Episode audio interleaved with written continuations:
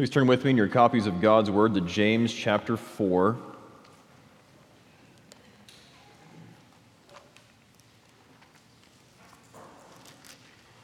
As we look at verses 1 through 3 this evening.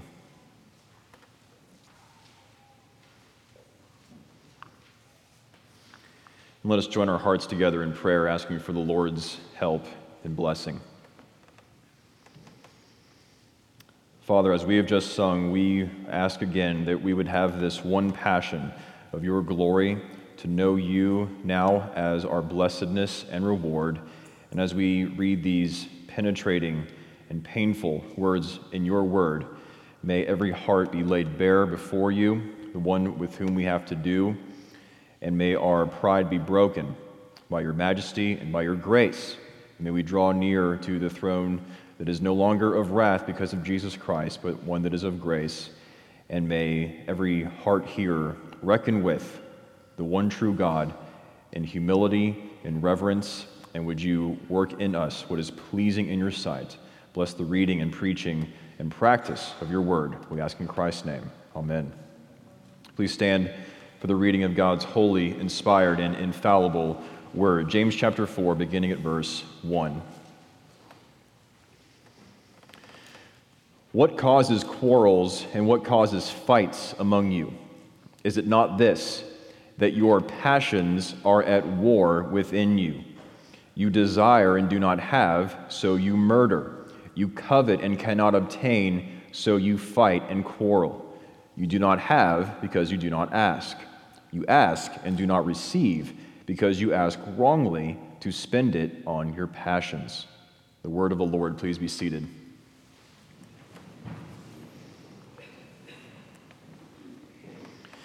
You may be familiar with Ken Sande's book, The Peacemaker, a biblical guide to resolving personal conflict. Ken Sande's wife, Corlette, has written a, an accompanying curriculum for young people called The Young Peacemaker teaching students to respond to conflict in God's way. Back when I was an intern here, Pastor Jeff assigned me the task of teaching from the Young Peacemaker curriculum to the middle schoolers for a couple weeks. And as I pre- prepared for those lessons, I wondered how in the world am I going to teach these young people about peacemaking and conflict resolution? That peacemaker model talks all about how all of us can be categorized either as peace fakers or peace breakers. A peace faker is someone who escapes from interpersonal conflict. That can manifest in denial, refusing to see that there's an issue that needs to be dealt with, blame shifting, this is your fault, not mine, running away from the issue, and even manifesting itself in the ultimate escape of suicide. A peace breaker is someone who engages in and even loves interpersonal conflict. That can manifest in put downs, little digs or little nitpicking comments that tear down, or gossip, hurtful words about someone behind their back, which can often be disguised as a prayer request, can't it?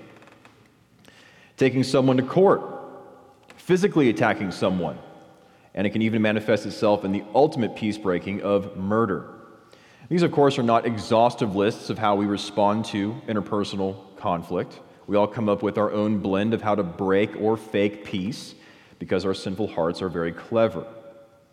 Now, I don't know whether the peacemaker model talks about this, but I would say that it's best for us to understand peace faking and peace breaking not as opposite ends of the spectrum. Rather, they are two sides of the same coin. In other words, it's not that someone is solely a peace faker and someone else is solely a peace breaker. It's that all of us fake and break peace in different ways, in one way or another. Two things that seem to be totally opposite are actually the same at the root. That goes for many seemingly opposite things legalism and antinomianism, at root the same thing, deism and pantheism, idealism and pragmatism, same thing here. Peace faking and peace breaking are at root the same thing. You and I do not fall into just one type of sin, we all flip flop back and forth between opposite sins in Jekyll and Hyde fashion. Fast forward a few years later to right now, I'm still wondering how in the world am I going to preach on peacemaking and conflict resolution? Of course, all of us, whether we hear the word preached or the, we're the ones doing the preaching, we are all unworthy of such a privilege. But I know myself to be a peace faker and a peace breaker. So I offer you no expertise on this issue. I offer you weakness. And thankfully, we have the promise of Him who said, My grace is sufficient for you, for my power is made perfect in weakness. May His perfect uh, power um, be manifest in this service of worship now. So, whether you would do anything to avoid another conflict again, or whether you do anything to win every conflict, let us draw near now to the throne of grace that we all may find grace to help in our time of need. Sometimes James chapter 4 is handled a little quickly. Everything is summarized in, in this first part of James 4 as a warning against worldliness, and, and that's an accurate description. But I want us to go through chapter 4 a little more slowly. Worldliness, as we'll see in this passage, is not something that's just out there, although that's true. Worldliness is also found in here, both in the church and within our own hearts. So I think moving through chapter 4 slowly will help us to focus on the worldliness within, especially as we see how James deals with interpersonal conflict here. We'll move from diagnosis to treatment, from problem to solution to the problem. Tonight, our focus will be more diagnostic, more on the descriptive side of things, because even just knowing what's wrong is helpful. Because the better you understand the problem, the better you know how good the solution is in the Lord Jesus, and better how to walk intelligently in faith and repentance. So, look at this, this this evening in four ways. We'll see the root problem, the presenting problem, the wrong solution, and we'll ask what does change look like? So, first of all, the root problem. Look again there at verse 1. What causes quarrels and what causes fights among you? Is it not this? That your passions are at war within you. James cuts right to the chase here, doesn't he? The root problem in person to person conflict is this your passions are at war within you. And then he goes on to describe the root problem in other ways there in verse 2. You desire and you covet. That is our fundamental, beneath which you cannot go problem in conflict. So he uses those various words to describe that same fundamental problem your passions, your desires, your coveting. Now let's clear something up before we move on. Those various descriptions of the problem passions, desires, coveting what would you make of that description? I would guess that we would look at that list and, and think, okay, I know that coveting is bad. I know we shouldn't do that. But passions, yeah, passions make sense. You're right, James. I'm a passionate person. I, I feel things deeply. I get really excited about the things I want and love, and I get agitated when people threaten or thwart the things I want. Thank you for understanding how I'm, how I'm wired. Well, that's not what he's saying here. Our root problem is not that we get excited and passionate in the midst of conflict, it's something else. You may have a footnote there in your Bible in verse 1 a footnote next to the word passions, how it can also be translated pleasures. Now, that's an accurate translation. We're probably gonna, going to misunderstand such a word. We're going to understand a word wrongly. Your pleasures are at war within you. That, that word translated pleasures or passions here is the word where we get hedonism. When you think of a hedonist, you think of someone who, who lives licentiously, someone out there who does those things. James is saying we are hedonists. Our pleasures are at war within us. Now, we shouldn't misunderstand that word pleasure. I love what I love. Nobody better cross me or keep me from what I love. That's not exactly what James is talking about here. How we, we just get too excited about things we want and we just need to, to dial it back a little bit. A better translation of this word a better way to translate that word passions there, as it comes up in verse 1 and again in verse 3, is that great old word that might make you a little uncomfortable lusts. That's how some older translations, I think, rightly uh, best render this word here. That is a much better word, lusts, to communicate it, that it is our selfishness that is the problem as our sinful hearts bump up against other sinful hearts. Even though lusts may be an uncomfortable word, it helps us not to smooth over our sin and to see it for what it is. Your lusts are at war within you. You ask wrongly to spend it on your lusts. That is the root problem in conflict. Now, notice James is not talking about the other person, what he or she or they are doing. He's talking about you. What is your part in the conflict? And the answer is you want something, you're not getting it, and so you go to battle to get it. This is a paradigm shifting approach to conflict. James is showing us that we need to mind our business, not the business of the other person. We are really good at listing what the other person does, what they said or did, their body language, their icy demeanor. If we were half as good at examining ourselves, how many conflicts would resolve more easily? So, James is calling us to focus on yourself and not on the other person.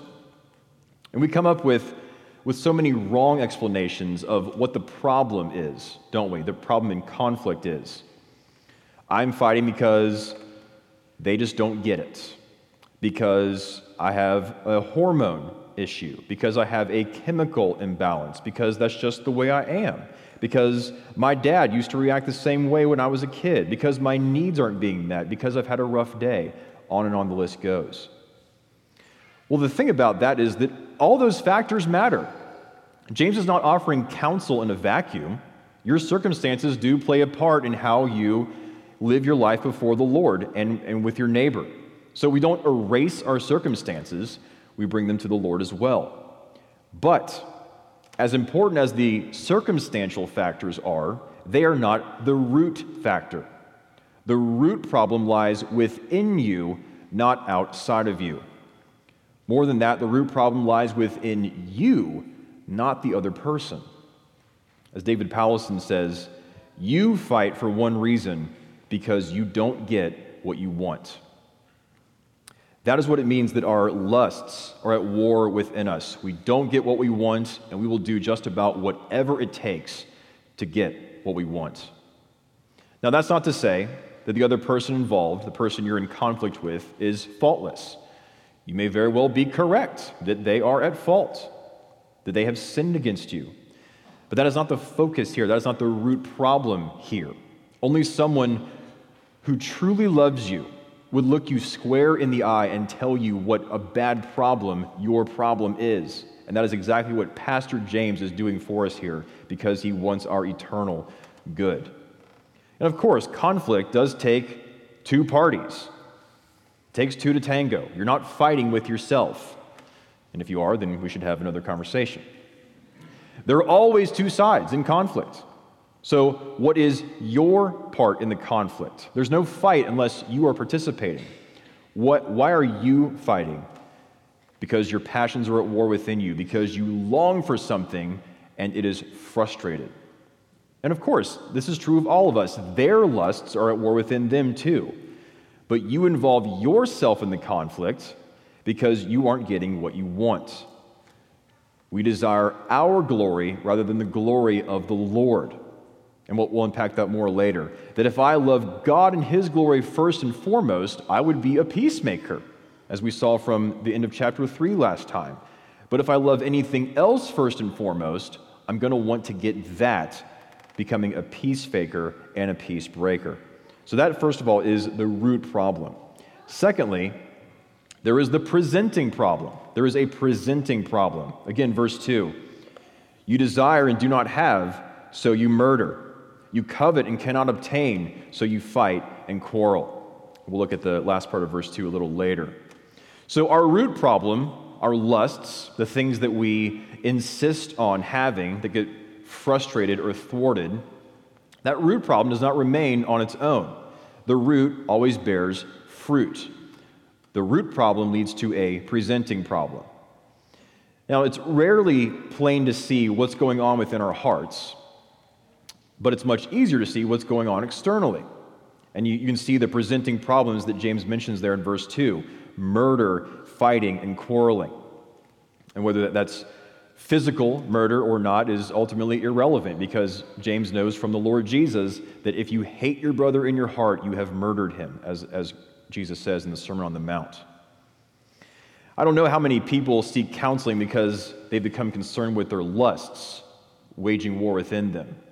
But I suspect that many more people seek counseling because of fights and quarrels, of external problems. And that's not surprising, is it? For example, I wouldn't go to the doctor unless I had something like an irritating cough that I couldn't get rid of. I, I might think that, that that is my problem. I need to get rid of this cough. But when I get to the doctor, he may discover that the reason I came to him is just a symptom of a deeper problem. Maybe that irritating cough means that I have something serious like, like lung cancer, for example. I thought that I just needed some pills and I'd be on my way. But it turns out that there is a deeper problem that needed a more extreme solution. And the same thing is true of us morally, isn't it? Spiritually. We tend to think that what we need in the midst of conflict are maybe some techniques, some ways to manage the conflict, or some ways to communicate more effectively.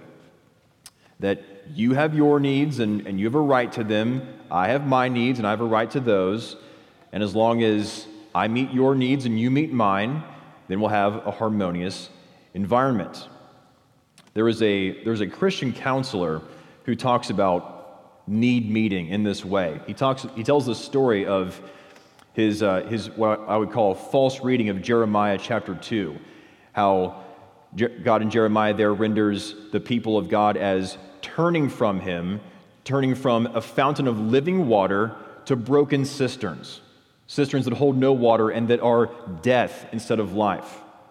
And this Christian counselor reads this to say, not that people have forsaken God and that is why they have lusts raging war within them, but to say, see, people have thirst. People have needs. You have needs, don't you? You have wants, don't you? In a marriage, in a significant relationship, you should meet the other person's needs. That is not what James is calling us to here. That is just baptized selfishness. You give me what I want, and I'll give you what you want, and then we won't be in conflict. That is not what James is calling us to here. Now, of course, there is value in pausing to communicate calmly and to understand where the other person is coming from, but that's still dancing around the main issue. You're not taking personal responsibility for your sin. And it is both those things it is your sin and it is your sin before a holy God demanding that your wants be fulfilled. And what does that mean about how we think of the Lord Jesus? If I have my needs, did he come just to give me my needs? No, he came to tell me that you want and need the wrong things, and I've come to give you myself. We need a radical reorientation of what it means to think about needs. Listen again to this penetrating analysis from David Powlison. I have yet to meet a couple locked in hostility who really understood and reckoned with their motives. This passage, he talks about this passage here this passage teaches that cravings underlie conflicts. Why do you fight? It's not because my wife or because my husband or my children or my coworker, and the list goes on. It's because of something about you.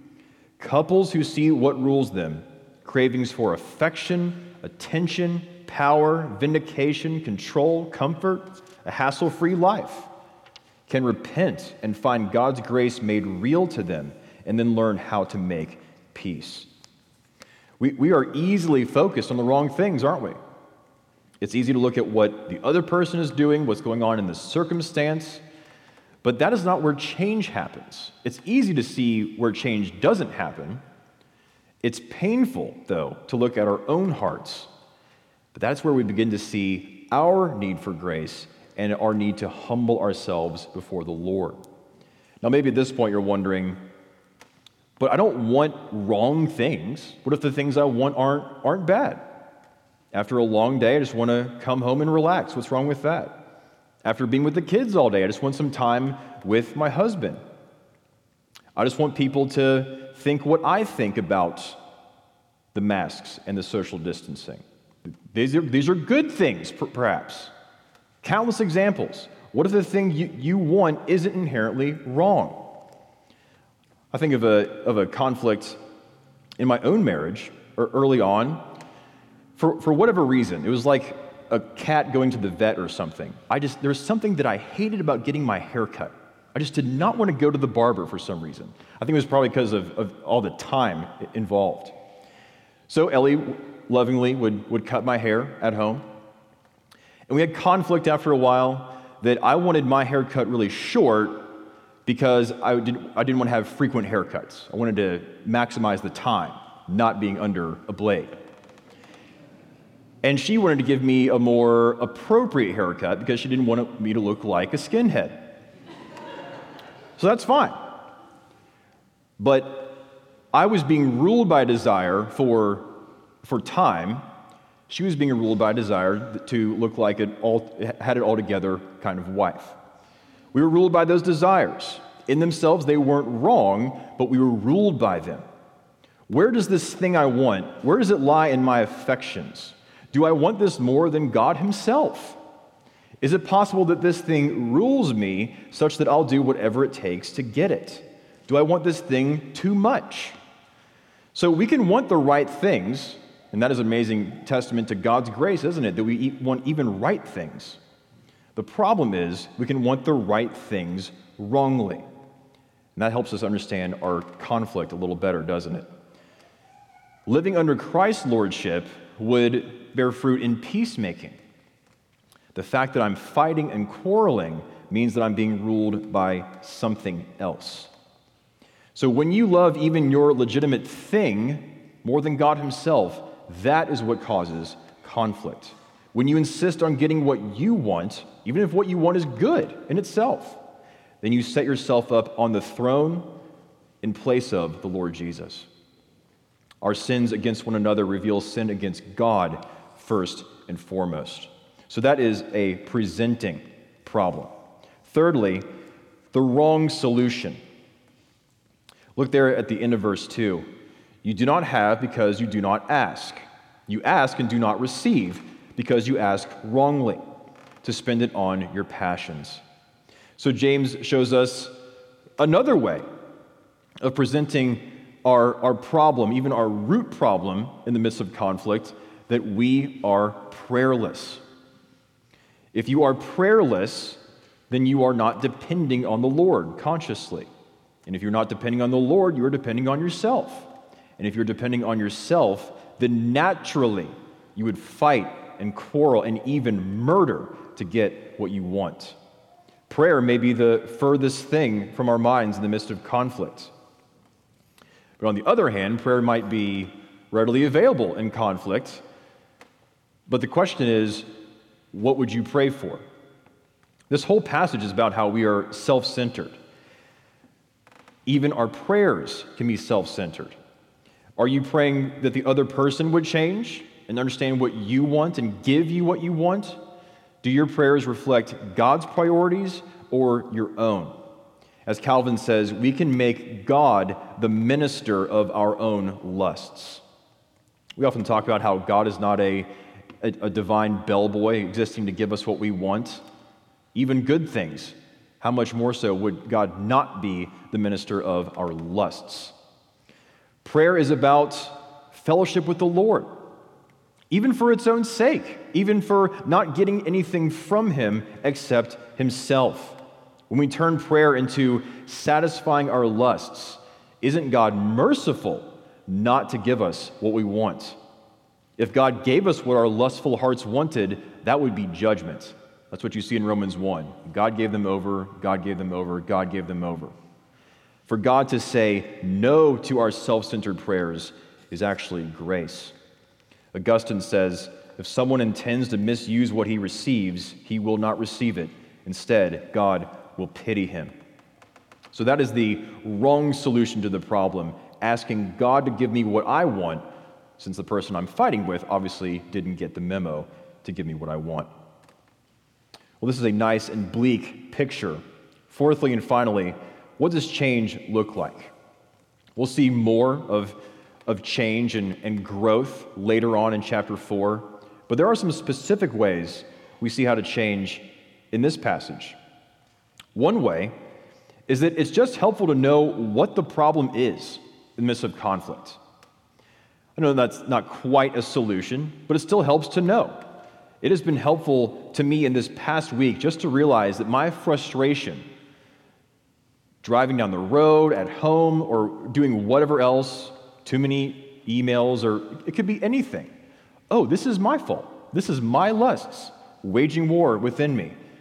If your problem was outside of you, that would actually be horrible.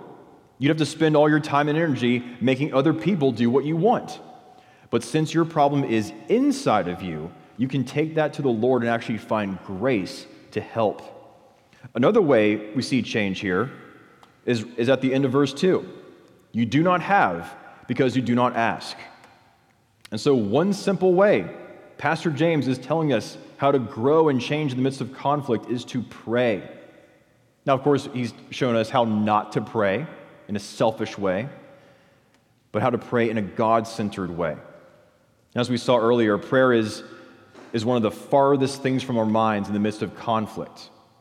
In fact, James suggests that we would sooner murder than pray to get what we want. That is how bad we are in the midst of conflict. And so, very simply, the way to begin to change in the midst of conflict is to ask God. We've already seen that back in, in chapter 1, didn't we? Chapter 1, verse 5. If any of you lacks wisdom, let him ask God, who gives generously to all without reproach, and it will be given him. Ask God. Humble yourself before the Lord. Ask him not so much for something, some gift from him, ask him for himself.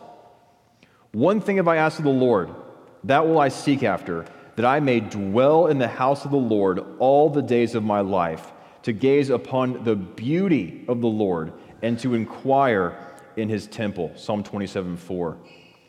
Calvin helpfully comments on prayer Let each one, as he prepares to pray, be displeased with his own evil deeds, and, something that cannot happen without repentance, let him take the disposition of a beggar.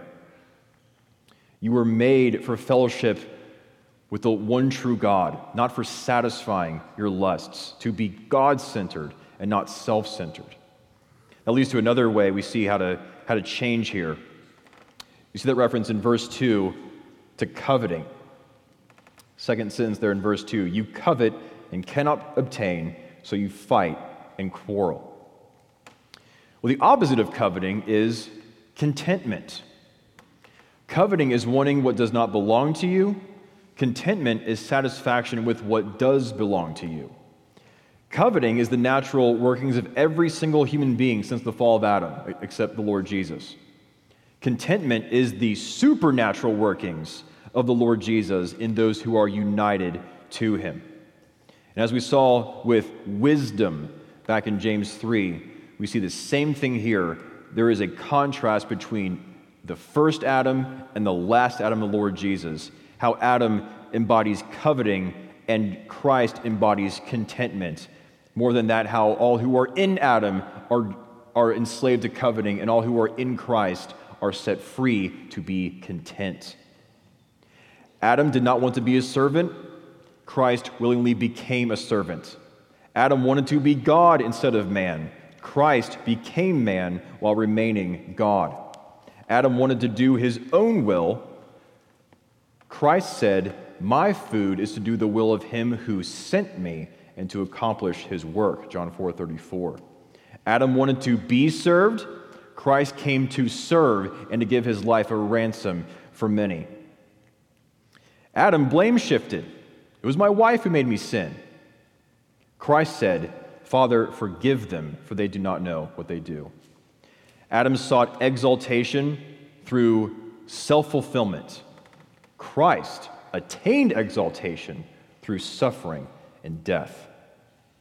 We can have this mind in us by union and communion with the Lord Jesus Christ. Do you know those wonderful words in Habakkuk 3? Though the fig tree should not blossom, nor fruit be on the vines, the produce of the olive fail, and fields yield no food, the flock be cut off from the fold, and there be no herd in the stalls, yet I will rejoice in the Lord. I will take joy in the God of my salvation. God the Lord is my strength. He makes my feet like the deer's, He makes me tread on my high places. There's no indication that this is something unique to Habakkuk as a prophet or as an old covenant believer. Even in the midst of total loss, he found contentment in fellowship with God. Now, what might that look like in conflict? Though I never win an argument or ever get my way, my desires all go unfulfilled, my needs all go unmet, no one fills my love tank, and everyone fails to understand the way I'm wired, my Myers Briggs personality, my Enneagram type. Yet I will rejoice in the Lord. I will take joy in the God of my salvation. Submitting your wants, good or bad, to Him and His Lordship to find true satisfaction in Him. Geerhardus Vos says it so well that here lies the birthplace of that heroism of religion by which some are enabled momentarily to rise above self interest and self safety in the simple satisfaction of having and knowing God Himself. How could Habakkuk face total loss and be satisfied? In the simple satisfaction of having and knowing God Himself. How can you have inward joy, have contentment in conflict? How can you walk in repentance in conflict, even when it's not your fault? In the simple satisfaction of having and knowing God Himself. If we insist on having our own way, having our needs, whether we really need them or not, we are going to be bitter and unsatisfied and grumbling against the Lord. Do you know that metaphor in Jeremiah 17 that the tree that is planted in streams of water, even when the heat comes, it bears fruit? The circumstances are harsh, but there is true growth because it is connected to life giving sources. If you lose all of these things, if you lose if you lose the conflict, if you lose the the, the, the wants, the needs that you once insisted on. And you still have God, fellowship with Father, Son, and Holy Spirit.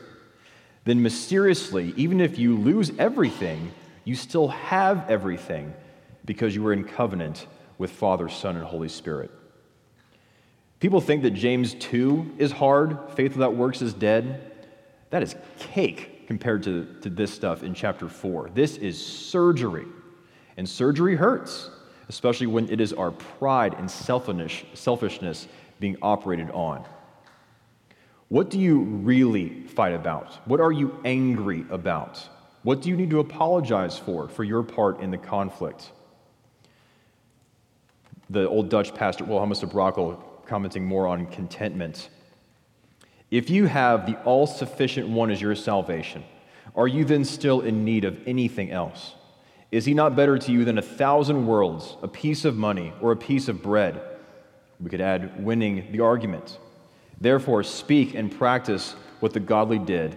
The Lord is my portion, saith my soul. Therefore will I hope in him. Lamentations 3:24.